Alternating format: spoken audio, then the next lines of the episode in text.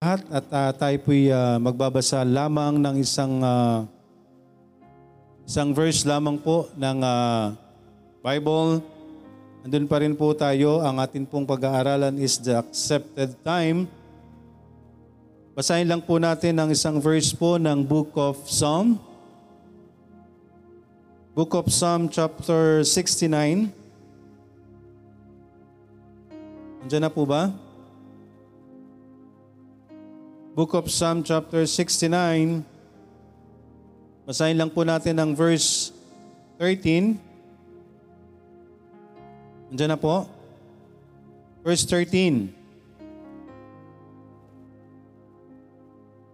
Ready? Read. But as for me, my prayer is unto thee, O Lord, in an acceptable time, O God, in the multitude of thy mercy, hear me in the truth of thy salvation. Ay po'y manalangin, dakilang Diyos na nasa langit, maraming salamat po sa umagang ito. Salamat po sa pagkakataon na kami po'y nandito sa bahay sambahan. Salamat po sa kalayaan na kami po'y nakakapagtipon, Panginoon, para makapakinig ng iyong salita. Salamat po, Panginoon, sa pribilehiyong ito dahil hindi ho lahat ng tao sa mundo ay mayroong pagkakataon na makapakinig ng iyong salita. Maraming maraming salamat po sa pagkakataong ito. At nawa, ang privilege na ito ay hindi masayang. Naway kayo kumausap, mangusap sa bawat isa na nandito, Panginoon. Nandun man kami sa online, higit sa lahat dito po sa bahay sambahan. Patuloy naming dinadalangin sa inyo ang bawat isa. Na naway masiguro namin ang amin pong relasyon sa inyo. Salamat, Panginoon. At ang iyong lingkod, bigyan niyo rin po ng wisdom, boldness and courage, Panginoon, sa paghahayag ng iyong salita. Ang iyong katotohanan lamang po ang maihayag. Salamat, Panginoon. Sa inyo na po namin tinatagubilin ang lahat ng amin pong mga dalangin. Inihiling po namin ang lahat ng ito sa pangalan ni Jesus na aming Panginoon at tagapagligtas. Amen. Nakakaupo na pong lahat. Napag-aralan din po natin last time, the accepted time, ang uh, panahon, no? Ang panahon po ng uh, pagliligtas ng Diyos, kaya po patuloy nating ipapanalangin ang bawat isa, patuloy nating ipagpipray po ang bawat isa. Hindi ho natin alam kung kailan darating po ang kaligtasan sa isang tao. No? Pero patuloy ho nating ipagpipray po yan. Amen po ba? Patuloy nating ipag-prepare as I've mentioned, nabanggit ko sa panalangin, naway wag masayang, wag pong masayang yung pagkakataon na tayo po'y nandito sa loob ng bahay sambahan. Naway wag po nating sayangin ang pagkakataon pong ito. No, wag mapunta sa wala. Ang pagkakataong ito na tayo po'y nandito, dahil sabi ko nga po, ay napaka dalang, no?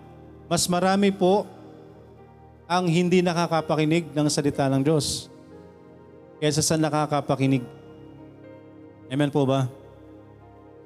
At buti nga po sana kung lahat ng atin pong napapakinggan ay ayon sa salita ng Panginoon.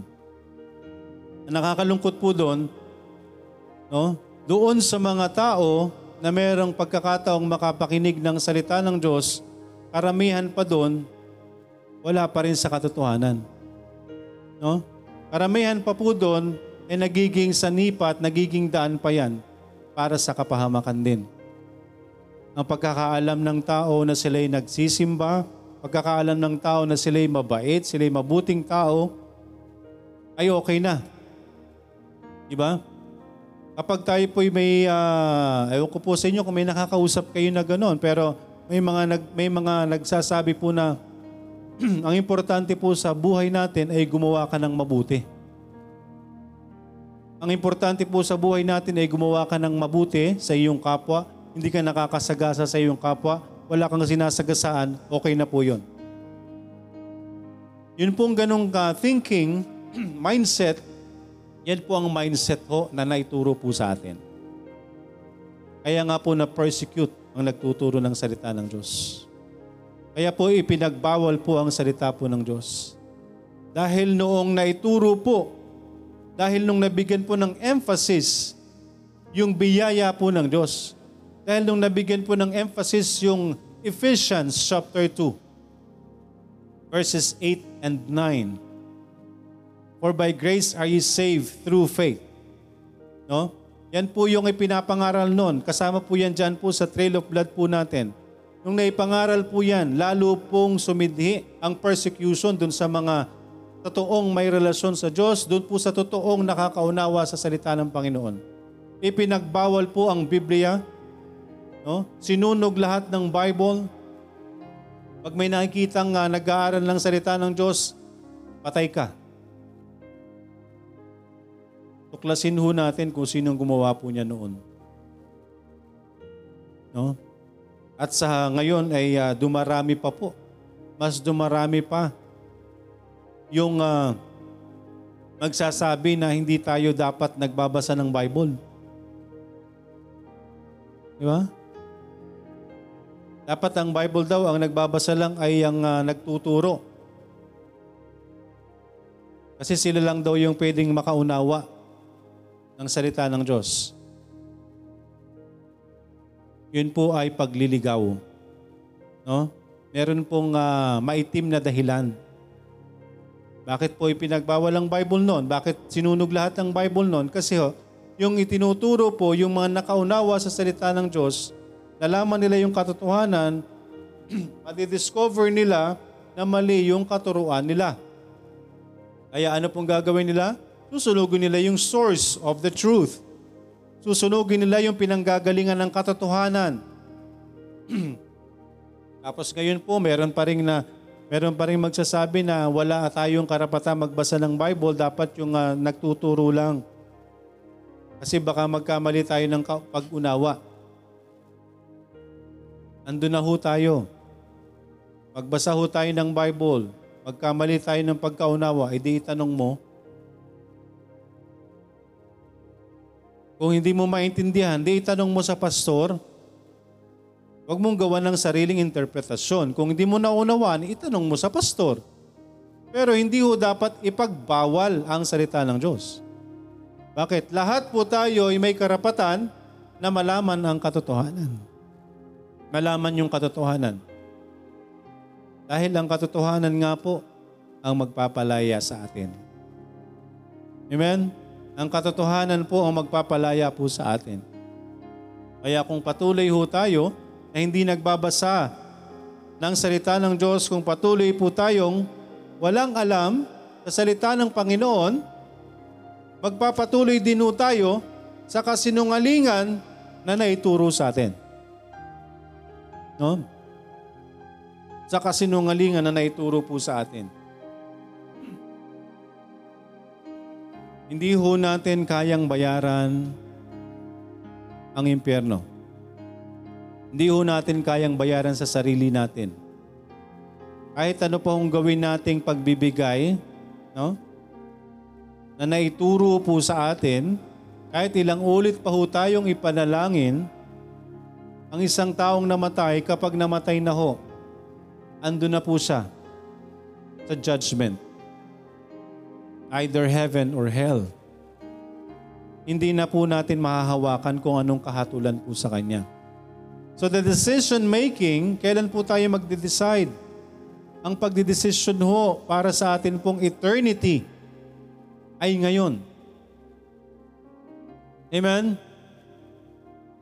Ngayon, habang tayo po'y nabubuhay, Meron po tayong eternity, meron po tayong pupuntahan. At nasa sa atin po yon kung saan ho natin dadalhin ang kaluluwa po natin. Itong katawan po natin ito ay sisidlan. Ito'y sisidlan lamang no, ng ating kaluluwa. At ang kaluluwa po natin is eternal. May pupuntahan po yan. Whether we like it or not we are bound to hell. Ang sino mang tao na walang relasyon sa Diyos, whether you accept it or not, according to the Bible, by faith, tayo naniniwala that there is hell awaits to those who will not accept the Lord Jesus Christ as their Savior. Naghihintay po ang kaparusahan. Yun na po yung destination natin actually. No? Hindi po ang Diyos ang may uh, mamimili po niyan. Tayo po ang magdidesisyon. Binigyan po tayo ng kalayaan ng Panginoon. Tayo po ang mamimili. At nawa kapag dumating po yung accepted time sa atin, alam po natin kung anong pipiliin po natin. Sabi po dito again mga kaibigan, tingnan po natin ang Psalms. Pag-aaralan po natin is Book of Psalm chapter 6 uh, chapter 69. Tatlong bagay lang din po ang atin pong makikita po dito. Pero sa tatlong bagay po ito, ito po uh, paulit-ulit na po nating naririnig. Gusto ho nating maunawaan po natin para masiguro ho natin yung atin pong tamang relasyon po sa Panginoon. Ito po mga kaibigan is Book of Psalm. Alam naman po natin, Book of Psalms wrote by Sino pong sumulat po nito? Meron din pong ibang nagsulat ng Psalms but majority of Psalms was written by, ito po ibinigay po ng Panginoon through David. Okay? So ito po yung mga awit. So ito pong book of Psalm 69, David praised in affliction. Siya po'y nananalangin. Siya po'y nananalangin po doon sa kanyang affliction. Ano po yung affliction? A state of low spirits caused by loss of hope or courage. Something that causes pain or suffering. So siya po'y nananalangin po sa Panginoon. Lumalapit po siya sa Diyos. Bakit po siya lumalapit po sa Panginoon? Dahil alam niya po ang kanya pong sarili. No? Kilala niya po ang kanyang sarili. Tatlong bagay lang po. Unang bagay po, andyan po yung unang bagay na lagi ho nating itinuturo when it comes to sin. Kapag uh, nang, uh, tungkol po sa atin pong kasalanan, unang-una po, number one is realization. No? Andyan po lagi yung atin pong realization. David realizes, no, nakita niya po ang kanyang sarili. He was afflicted, siya po'y nahihirapan doon sa kanyang sitwasyon. Sabi po niya dito sa verse 1, Save me, O God, for the waters are come in unto my soul. I sink in deep mire, where there is no standing. I am come into deep waters, where the floods overflow me. Kaya po yung aking inawit, no? Yung love lifted me. No? Tinan niyo po, balikan po natin yung inawit po natin. Sabi po dyan, I was sinking deep in sin, far from the peaceful shore. So ito mga kaibigan, yung love lifted me, this is an analogy. An analogy, ito po isang, uh, sabi nga po kanina, di ba? Yung mga inaawit natin, tayo po ay sobrang nabibless, no? How much more yung umawit, ay yung gumawa ng awit. Kung gaano siya ka-bless doon nung panahon na yan, kaya niya nagawa yung awitin na yan. Amen? Sabi po dyan, I was sinking deep in sin. So ito po ay realization. No? Far from the peaceful shore. Very deeply stained within, sinking to rise no more. Mga kaibigan, kapag tayo po'y punong-puno no, ng kasalanan, ito po'y analogy na tayo po ay bilang tao, tayo po'y parang nasa isang tubig, na kapag tayo po'y punong-puno ng kasalanan, pwede po tayong lumubog. No? Anong sabi dyan? Andun siya doon sa malayo, Asan po ba yung uh, tubig na malalim? Diba? Far from the shore. So nandun siya. Sabihin natin nandun siya sa karagat, nasa kalagitnaan. No? Ng kasalanan. Punong-puno ng kasalanan at malayo siya doon sa peaceful shore. So wala pong mangyayari sa kanya kung hindi siya po'y malunod. Bakit? Siya po'y baon na baon sa kasalanan, very deeply stained, stained within sinking to rise no more. Siya po'y punong-puno ng kasalanan, far from the peaceful shore, very deeply stained within.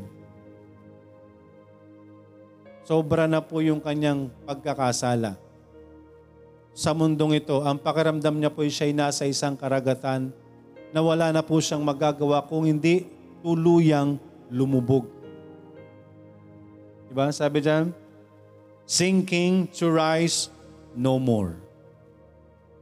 Palubog ho tayo mga kapatid.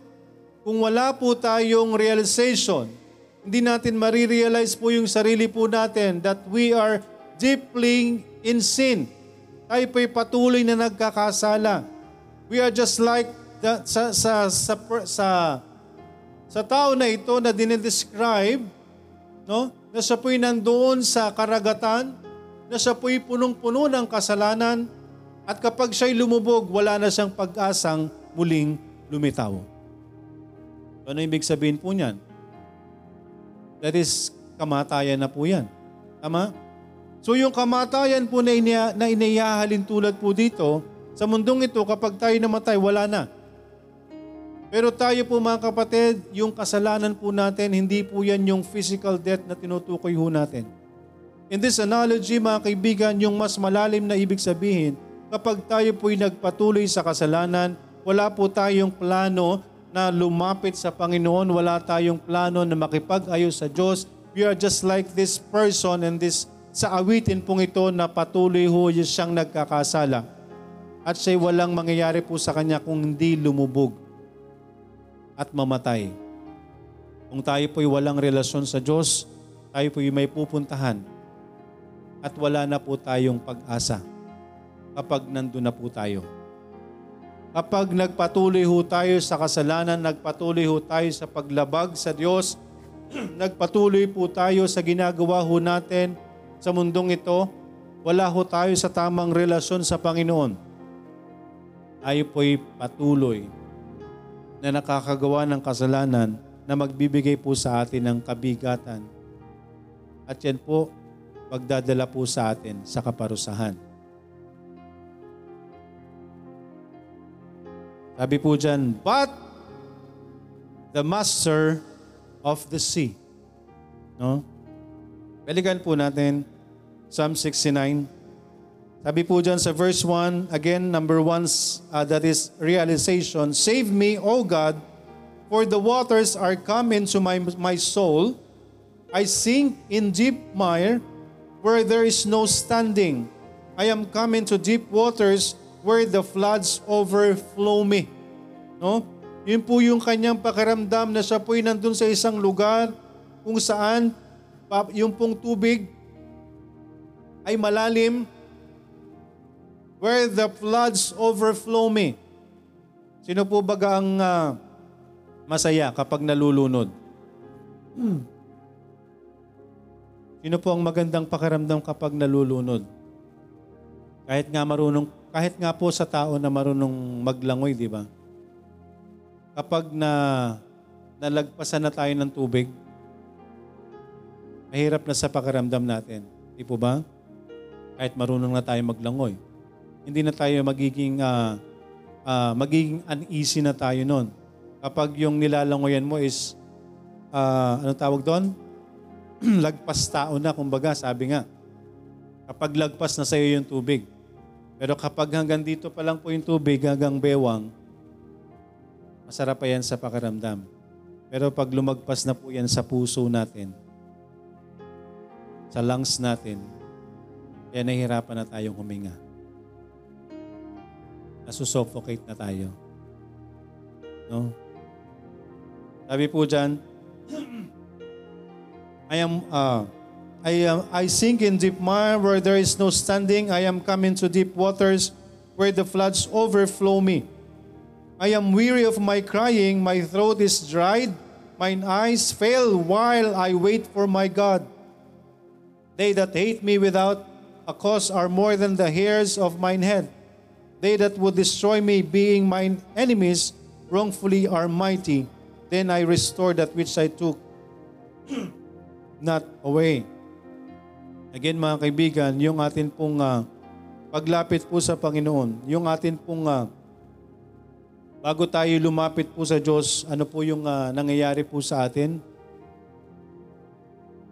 Again, number one, realization natin. Sabi nga po, kaya yung tinuturo ho natin, para tayo po'y makalapit po sa Panginoon, yun pong atin pong uh, pagsisisi yung realization, no? Not just realization of one's fault, pero dapat yung realization natin, anong, da, anong plano po natin. Nalaman mong tayo may pagkakasala, nalaman nating may pagkakamali tayo. After that, after that realization, one thing to make it right. Yun po yung totoong pagsisisi. No? Yun po yung totoong pagsisisi. Kung nakikita po natin ang sarili ho natin na tayo makasalanan po sa harapan ng Diyos, that is realization. Na-realize mo na ikay makasalanan sa Panginoon. But after you realize na tayo makasalanan sa Diyos, do we have plan? Meron ba tayong plano na makipag-ayos po sa Panginoon? Because kung na-realize po natin na tayo po'y makasalanan, but we don't have the plan na makipag-ayos po sa Panginoon, hindi po yan totoong pagsisisi. Ang totoong nagsisi, ang totoong nagsisi, meron siyang plano na makipag-ayos. Amen? Ang totoong nagsisisi, meron po siyang planong ayusin meron po siyang planong makipag-ayos. Pero kung wala po siyang plano na makipag-ayos, hindi po yun totoong pagsisisi. Remorse lang po yun. No? Yung po bagang parang siya na, na guilty lang. Guilty lang. Pero wala siyang planong iayos. Hindi po yun totoong pagsisisi. Ang totoong pagsisisi po, na-realize natin yung atin pong mga mali. And then, gusto natin makipag-ayos po sa Panginoon.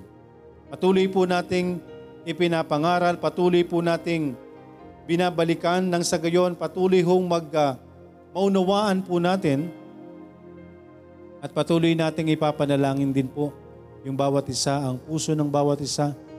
Sabi ko nga po, kahit ano pong ituro ho natin kahit ano nga po yung sinasabi natin na knowledge, alam natin, no? alam natin yung way of salvation, alam natin yung tamang daan ng kaligtasan. Pero again, yung atin pong uh, relasyon po sa Panginoon. Ang Diyos po ang nakakalam ng atin pong mga puso at isipan.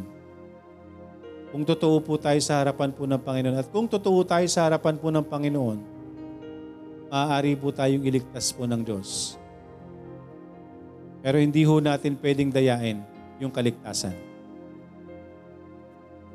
Hindi ho tayo pwedeng magkunwari sa kaligtasan because magmamanifest ang kaligtasan. Ang kaligtasan po ay magmamanifest, ang kaligtasan po ay lalabas. Kaya nga po sabi po ng salita ng Panginoon, ang sino man na nasa Panginoon, siya'y magiging magiging bagong nilalang. Therefore, if any man be in Christ, he is a new creature. All things are passed away. Behold, all things are become new. Kaya po ang totoong ligtas, magbabago po yan. Amen? Ang totoong ligtas po ay unti-unting babaguhin po ng Panginoon. Meron pong na meron pong pagbabago sa mga nasi-save na mabilis, no? May pagbabago sa mga naligtas na bigla, no? Meron din naman pong unti-unti. Ang importante po doon, may nagbabago. Amen? May nagbabago. Hindi po pwedeng walang magbabago sa totoong ligtas. Unti-unti po yung magmamanifest. No? Unti-unti po yung lalabas. Bakit po? Meron na tayong banal na Espiritu. Ang banal na Espiritu po ang katuwang po natin sa patuloy nating pagbabago. Amen? Ang banal na Espiritu po ang patuloy nakikilos po sa atin. Siya po ang mangunguna po sa atin. Sa atin pong patuloy na pagbabago. Pangalawang bagay po, simpleng-simple lang po ang atin pong uh, mensahe mga kapatid because ito po madali pong maligtas. Mahirap lang po kung ayaw natin. Amen? Madali po ang kaligtasan. Mahirap lang po yan kung ayaw. Kaya nga po dito sa pinag-aaralan po natin. Realization, number one. Pangalawang bagay po, sabi po dito sa awitin, But the master of the sea heard my despairing cry. From the waters lifted me, now safe am I. Amen? Tayo po bilang tao, tayo po'y nandito sa mundong ito, ang atin pong mundo, ang sanglibutan po ay isang malaking, ah, baga sabihin na natin na dagat ng kasalanan. Tayo po, lahat ng tao po, lahat, walang sino man na pwedeng maligtas. What I mean po is walang exempted. Lahat ng tao po mga kaibigan ay kagaya po ng nasa awitin pong ito. Na patuloy pong lulubog Patuloy po tayong lalamunin ng, ng kasalanan. Patuloy po tayong lalamunin ng kasalanan hanggang eventually pat, mamatay na po tayo. Lumubog na po tayo sa kasalanan.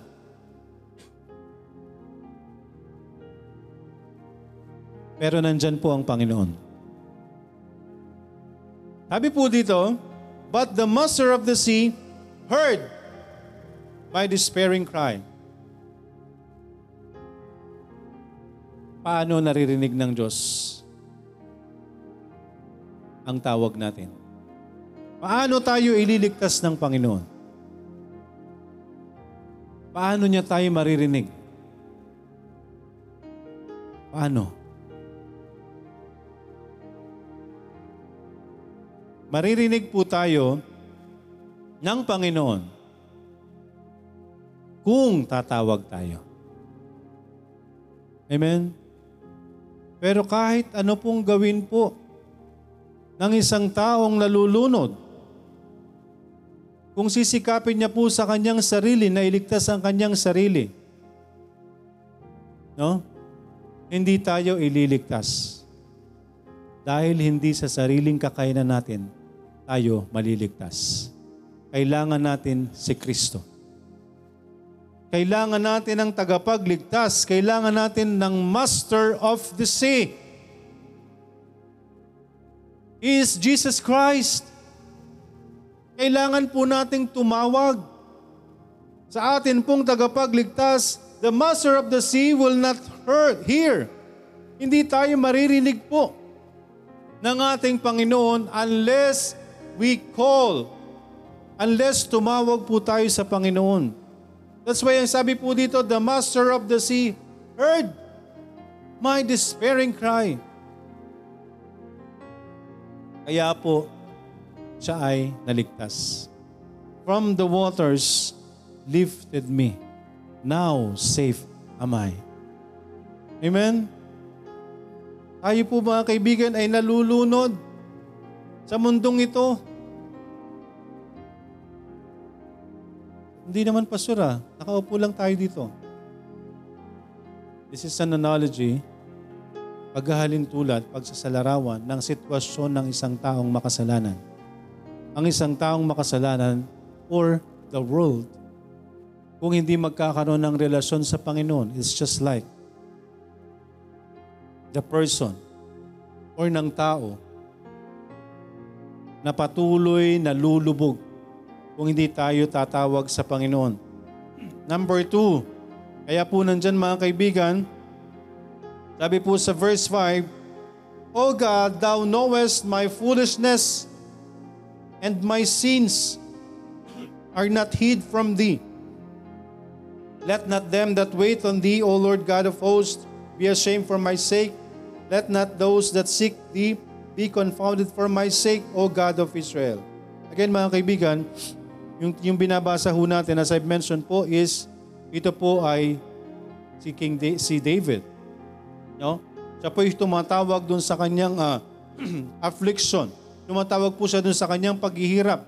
Dahil alam niya po mga kaibigan, hindi ho tayo makakaramdam ng affliction, hindi ho tayo makakaramdam ng paghihirap mga kaibigan. Sabi nga po, affliction is a state of low spirits caused, oh, caused by loss of hope or courage something that causes pain or suffering.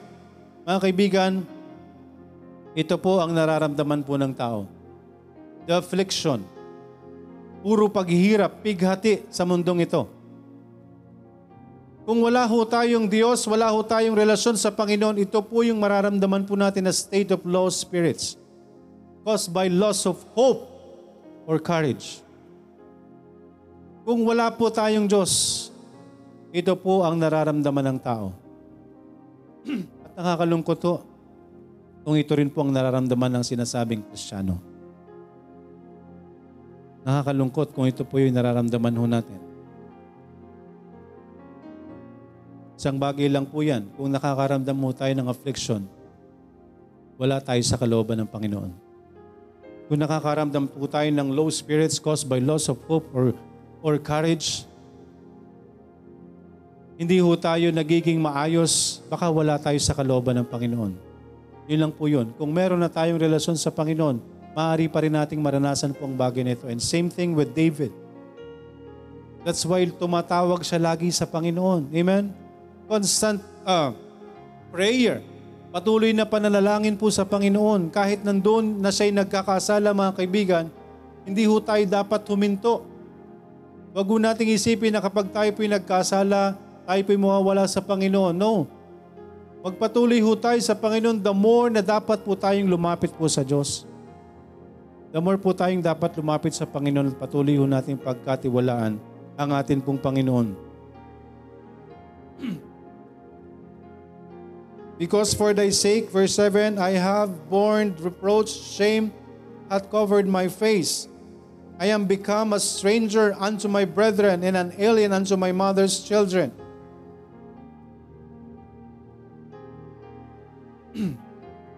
For the seal, verse 9,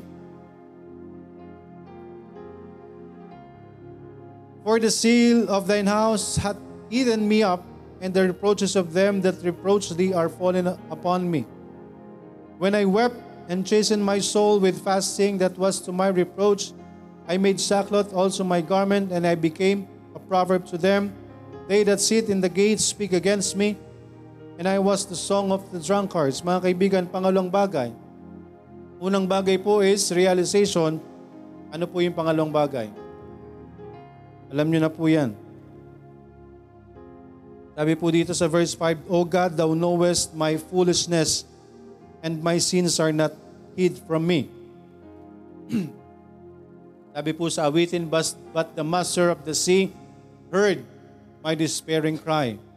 Ano po yung number one? Number two? Confession. Amen? Hindi po mawawala. Again, hindi po mawawala ang confession after the realization. Sabi ko nga po, kung nagkaroon tayo ng realization, pero ayaw nating i-confess, ayaw nating makipag-ayos sa Panginoon, Hindi totoong ano yan. Hindi totoong pagsisisi po yan. Ang totoong pagsisisi po mga kaibigan, andyan po yung realization and then the confession. Aminin po natin sa Diyos.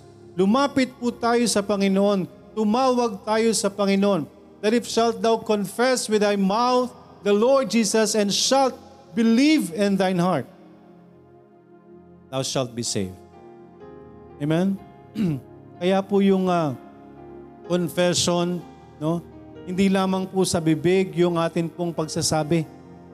Yung totoong pagsisisi po is not just by the, the anong tawag dito? Sa pagsasalita uh, lang. Hindi yung pagtawag lang.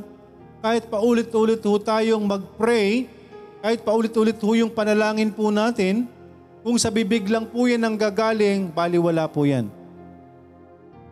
That if thou shalt confess with thy mouth, yes, sabi po dyan, mag-pray ka lang, di po ba? Kaya po, pinagpipray po yung mga pinapatanggap sa Diyos eh. Nakalimutan ho natin yung pangalawa, yung kailangan, yung dapat mas totoo.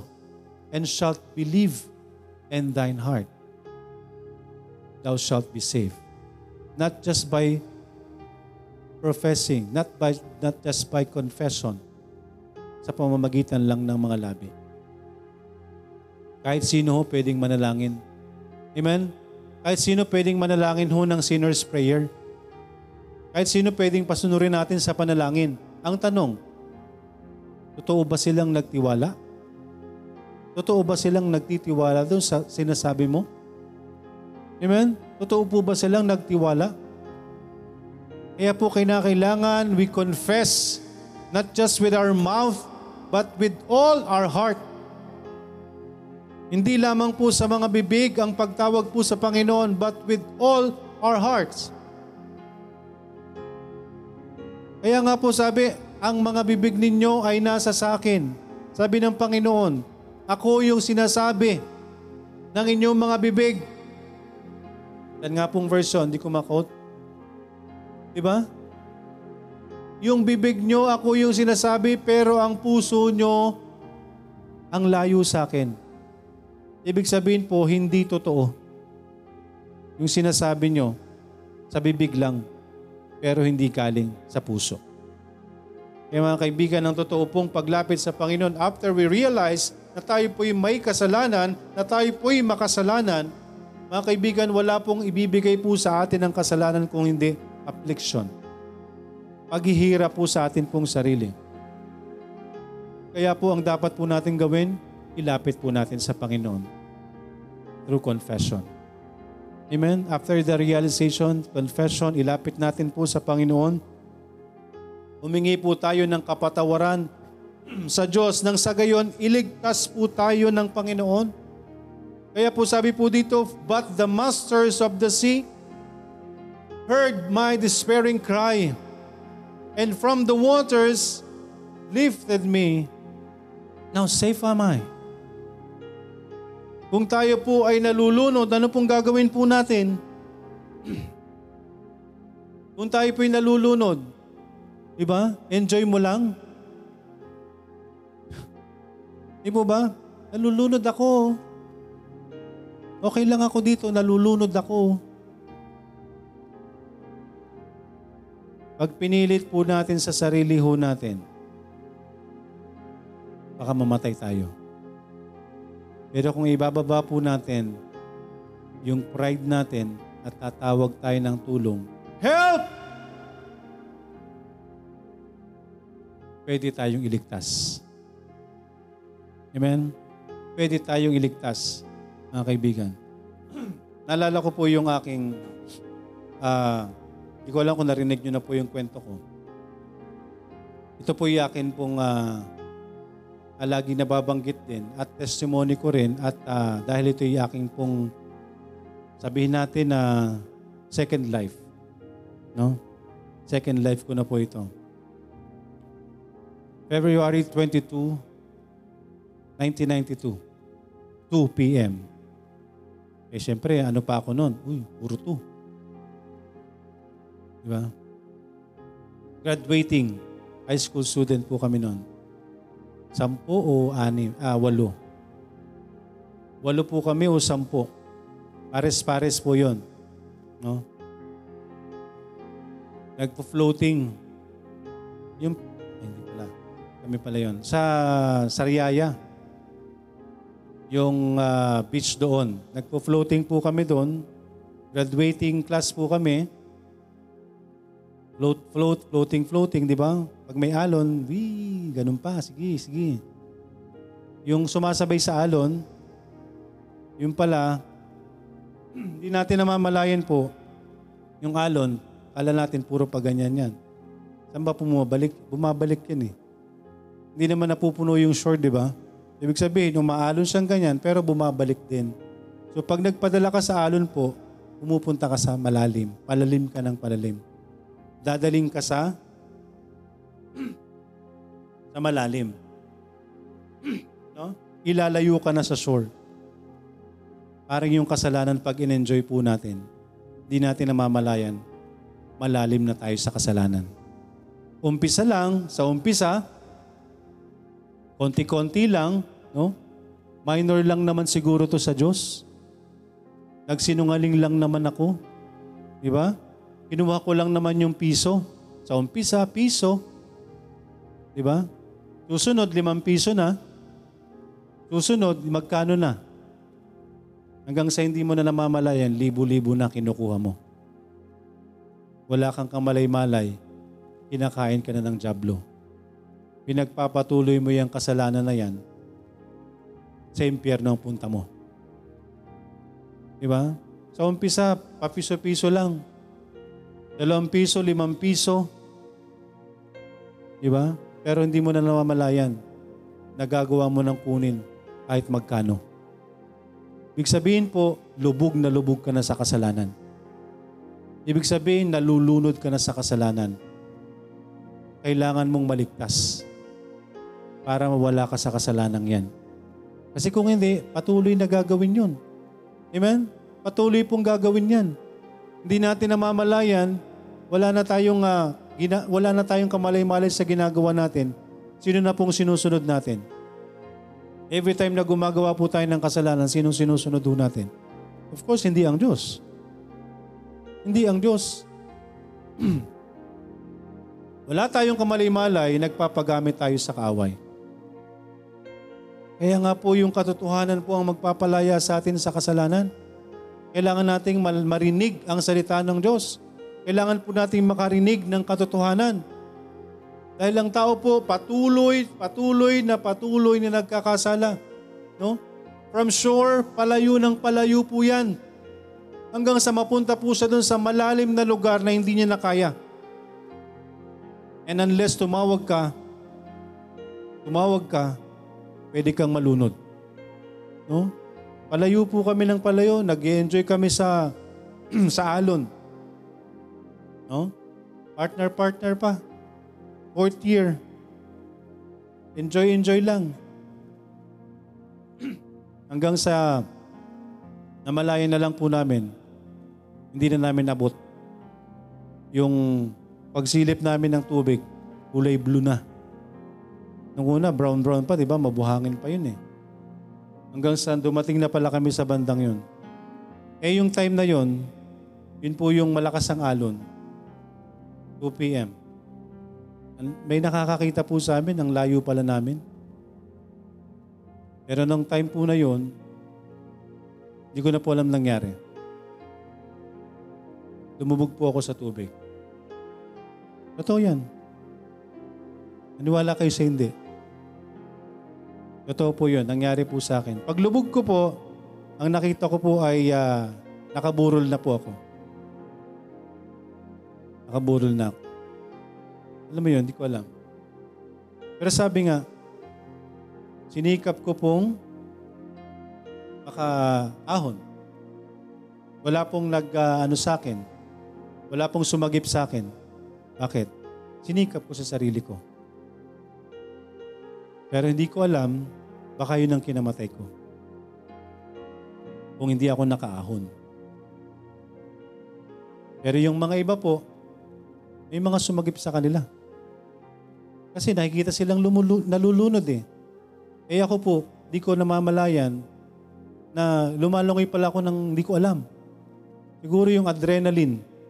Yung paglubog ko po na yon, yung pala pag litaw kong ganun, dire-diretso na ako ng paglangoy. Parang wala na akong nakikita.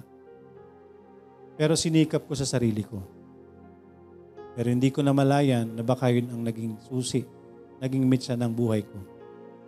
Kung di ako tumawag ng tulong, hindi ako tumawag ng tulong, na kung saan pwede naman po akong tumawag ng tulong. Kasi yung iba ho, ang tagal, nasa ano na sila eh. Yung, yung iba yung sinagip nila eh.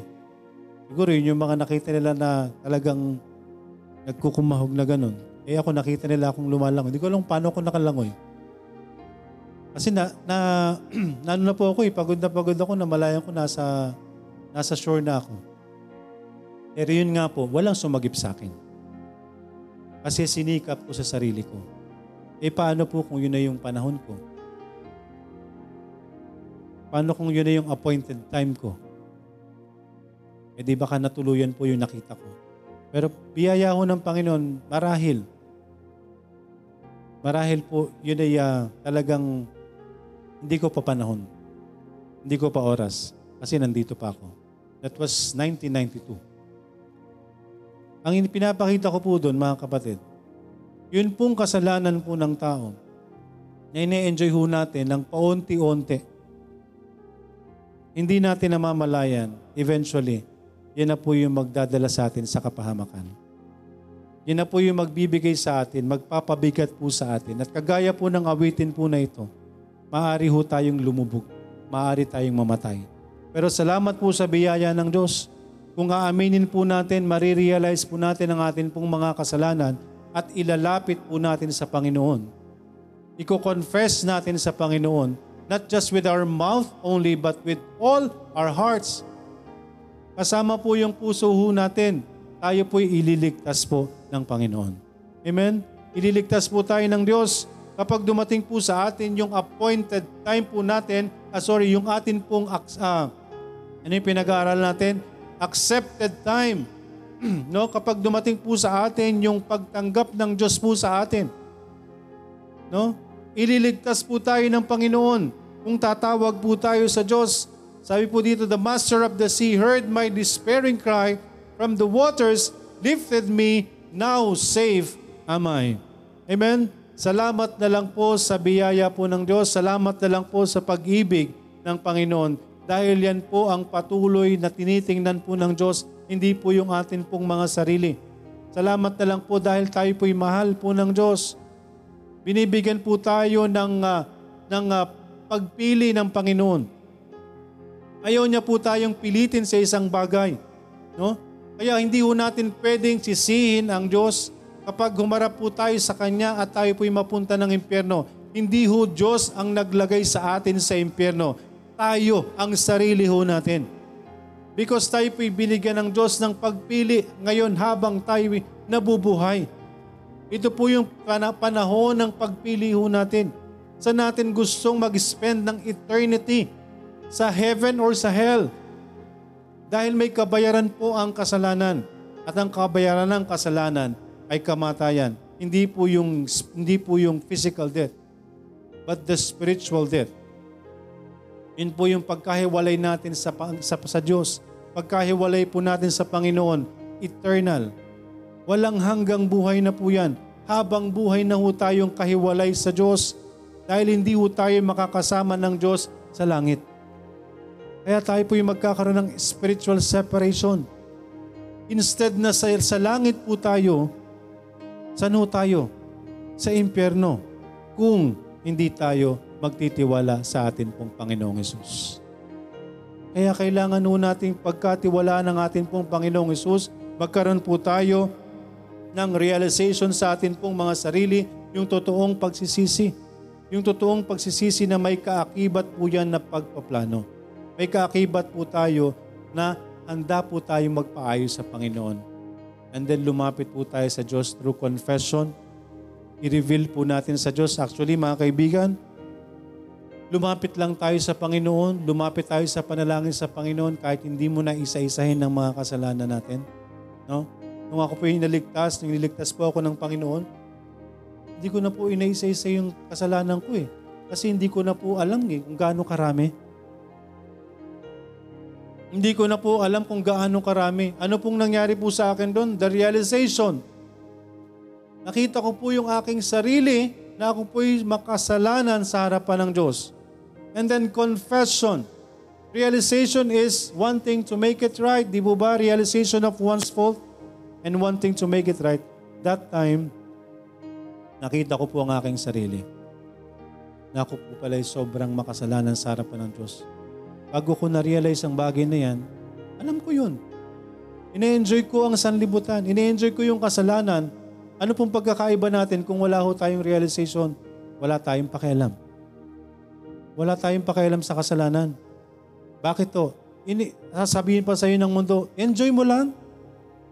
Ang sasabihin pa sa iyo ng sanlibutan, enjoy to the fullest. No? Huwag mo silang intindihin, huwag mo silang pakialaman. Sundin mo yung puso mo kung saan makasaya, kung saan ka masaya. Di ba ba? Nakakalungkot po, no? Suportado ka kung saan ka masaya. Ang tanong, tama ba sa harapan ng Diyos? Kasi ang tinitingnan nun ng sanlibutan, standard ng sanlibutan. Napakarami pong standard ng sanlibutan ito na taliwas sa standard ng salita ng Diyos. Kaya po ang sinasabi ng salita ng Diyos, Not everyone that saith unto me, Lord, Lord, shall enter into the kingdom of heaven, but he that doeth the will of my Father, which is in heaven. Napaka-importanting maunawaan po natin yan. Hindi ho lahat ng tao na nandito sa lupa na tumatawag ng Panginoon, Panginoon, ay makapapasok sa langit. Unless gawin niya ang kalooban ng Diyos. Totoo pong maliligtas tayo hindi sa ating sarili. Pero kailangan nating sundin ang Panginoon. Amen? Kailangan po nating sundin ng Diyos. Hindi, ibig sa, hindi pwedeng nag enjoy ka sa kasalanan tapos gusto mo sa langit. Hello? Hindi ho po pwede po yun. We cannot change the term. Kailangan po nating magsisi. Kailangan nating pagsisiyan ng ating mga kasalanan para tanggapin tayo ng Diyos, patawarin tayo ng Diyos, makasama tayo sa langit. Pero kung ayaw mo magsisi, gusto mo sa langit, hindi po pwede. Hindi po po pwede, hindi natin pwedeng baguhin ang patakaran ng Diyos. Ang patakaran ng Diyos, si Kristo ay pumunta rito, hindi para sa mga matutuwid, kundi sa mga makasalanan na handang magsisi. So kailangan nating magsisi sa kasalanan. Amen? Hindi ka pwedeng tanggapin ng Diyos na ine-enjoy natin ay kasalanan. Hindi natin pwedeng baguhin ang patakaran ng Diyos. Tayo dapat ang susunod sa patakaran ng Diyos. Hindi tao ang susundin ng Diyos. Maraming patakaran sa sanglibutang ito, pero nakakalungkot, lahat ng yan taliwas sa patakaran ng Diyos. Kahit anong gawin po natin sa sanlibutang ito, kahit ano pang mga mali na pilit itinatama ng sanlibutan ito, yan ay mananatiling mali sa harapan ng Diyos. Kahit gaano pa karaming sumuporta dyan, kapatid. Kahit gaano pa karaming sumuporta sa kung ano-anong mga bill, kung ano-anong mga pinapasa ng batas ng tao, kahit sino pang sumuporta dyan, kahit sino pa, kahit presidente pa, kahit senador pa, kahit sino pang kilalang tao, mga kapatid, wala kang gagawin kung di sundin ang patakaran ng Diyos. In the end, mga kaibigan, hindi sila ang magdadala sa iyo sa langit.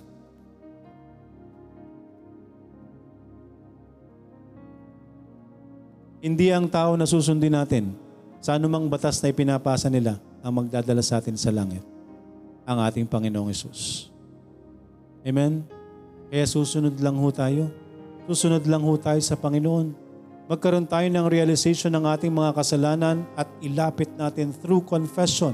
Confession is not with just our mouth, but with all our heart. Kailangan nating lumapit po sa Diyos. Siguruhin natin ang ating relasyon sa Panginoon. Hindi pwedeng okay na tayo ngayon. Di ba ba? Okay lang ako, okay na ako ngayon. Mga kaibigan, whether we like it or not, aharap tayo sa Diyos. mamamatay tayong lahat. Amen? Darating tayo sa kamatayan. It is appointed it is appointed unto man once to die. After this, the judgment. After ng kamatayan po, paghukom. Saan ka? Where will you spend your eternity? Heaven or hell? Magkaroon po tayo ng tamang pagsisisi. Pagsisisi na may kaakibat na nais natin makipag-ayos sa Panginoon, ilapit natin sa Diyos through confession, not just without our mouth, but with all our heart. Nang sa gayon, matamo po natin ang panghuli. Alam na alam natin ito mga kaibigan, the action of saving or being saved from sin. Ililigtas po tayo ng Panginoon. Sabi po sa verse 13, But as for me, my prayer is unto thee, O Lord, in an acceptable time. O God, in the multitude of, my, of thy mercy, hear me in the truth of thy salvation. Deliver me out of, thy, of the mire, and let me not sink. Let me be delivered from them that hate me, and out of the deep waters. Let not the water flood overflow me, neither let the deep swallow me up, and let not the pit shut her mouth upon me. Hear me, O Lord, for thy loving kindness is good. Turn unto me according to the multitude of thy tender mercies. And hide not thy face from thy servant, for I am in trouble. Hear me deeply. Speedily. Mga kaibigan, lumapit po tayo sa Panginoon. Magkaroon tayo ng realization, confession, for us, magkaroon tayo ng lastly, redemption. But as for me, my prayer is unto thee, O Lord, in, a, in acceptable time. O God, in the multitude of thy mercy, hear me in the truth of thy salvation. Mga kaibigan, magtataka tayo, pinagpipray ho natin ang atin pong mga sarili. Amen po? Sino po bang di nananalangin ng kaligtasan? sa, sa, sa loob ng simbahang ito. Kahit ang mga bata ho, ang prayer nila, salvation. Amen? Ang sabi po ni David, in the day, sabi po dyan, But as for me, my prayer is unto thee. Para sa atin, wala ho tayong gagawin kung hindi manalangin po sa Panginoon. My prayer is unto thee, O Lord, in an acceptable time. Kapag dumating ang panahon na yon, O God, in the multitude of thy mercy, hear me. In the truth of thy salvation, deliver me out of the mire and let me not sink. Let me be delivered from them that hate me. And out of deep waters, let not the water flood overflow me. Neither let the deep swallow me up. And let not the pit shut her mouth upon me. Mga kaibigan, kapag nagkaroon tayo ng totoong realization, yung totoong pagsisisi, lumapit po tayo sa Diyos, patuloy lang ho tayong lumapit sa Panginoon. Amen? Patuloy lang ho tayong lumapit sa Diyos. Kagaya po ng ginawa po ni David, mga kaibigan, patuloy lang ho siyang lumalapit sa Panginoon. Nagkakasala siya, lumalapit sa Diyos. Hindi po siya nananatili every time na nakakagawa siya ng kasalanan, lalapit po siya sa Panginoon.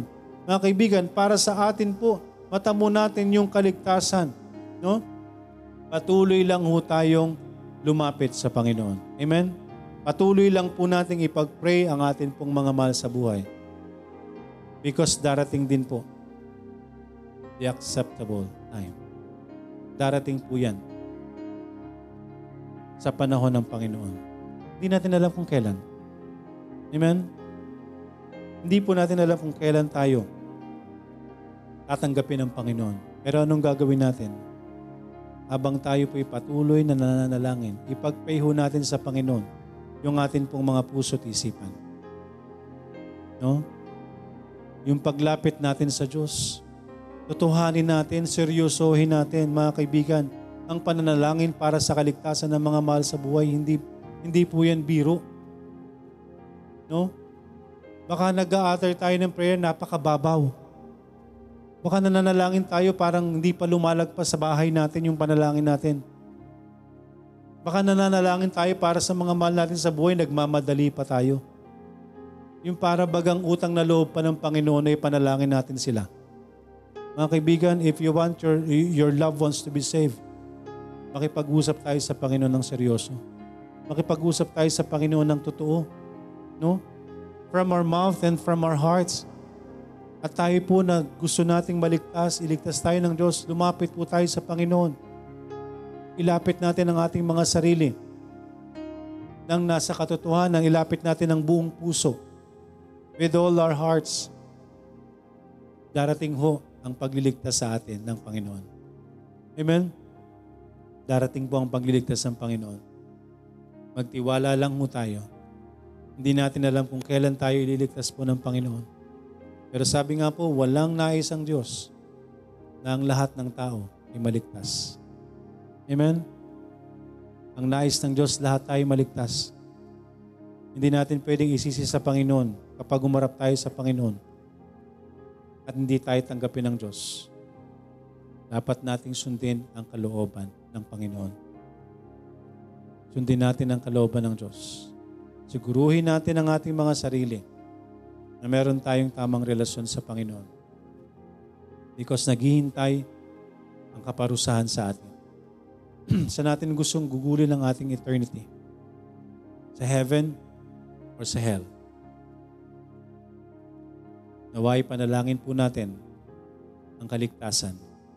Ang pagdating ng kaligtasan para sa ating mga mahal sa buhay, sa sino mang hindi pa sigurado sa kanilang salvation. Ipanalangin po natin ang kanilang acceptable time. Amen? Yung kanilang accepted time na ibibigay po ng Panginoon.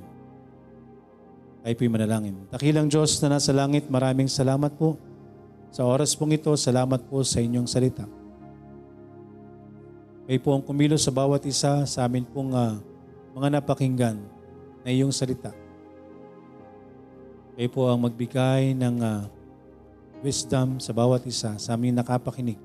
Kayo po ang kumilos sa aming mga puso at isipan. Naway maging tama po ang aming tugon. Sa inyo po namin tinatagubilin ang lahat ng aming pong mga dalangin at sa amin pong mga mahal sa buhay na wala pang kasiguruhan ng kaligtasan. Sa inyo po namin pinagkakatiwala ang lahat. Ang amin pong mga mahal sa buhay. Sa inyo po namin pinagkakatiwala, Panginoon. Nawa ay dumating ang kaligtasan sa amin pong mga mahal sa buhay na patuloy na inilalapit sa panalangin. At sa sino mang nandito sa loob ng bahay-sambahan, naway masiguro namin ang aming relasyon sa inyo. Salamat Panginoon, sa inyo po namin tinatagubilin ng lahat ng amin pong mga dalangin. At naway bigyan nyo kami ng tamang tugon sa inyong mga salita. Maraming maraming salamat po. Kayo din po ang patuloy na gumabay sa mga natitirang oras ng iyong gawain hanggang sa mamayang hapon, Panginoon. Salamat po, Panginoon. Sa inyo na po namin tinatagubilin ang lahat ng amin pong mga dalangin at inihiling namin ito sa pangalan po ni Jesus na aming Panginoon at tagapagligtas. Amen.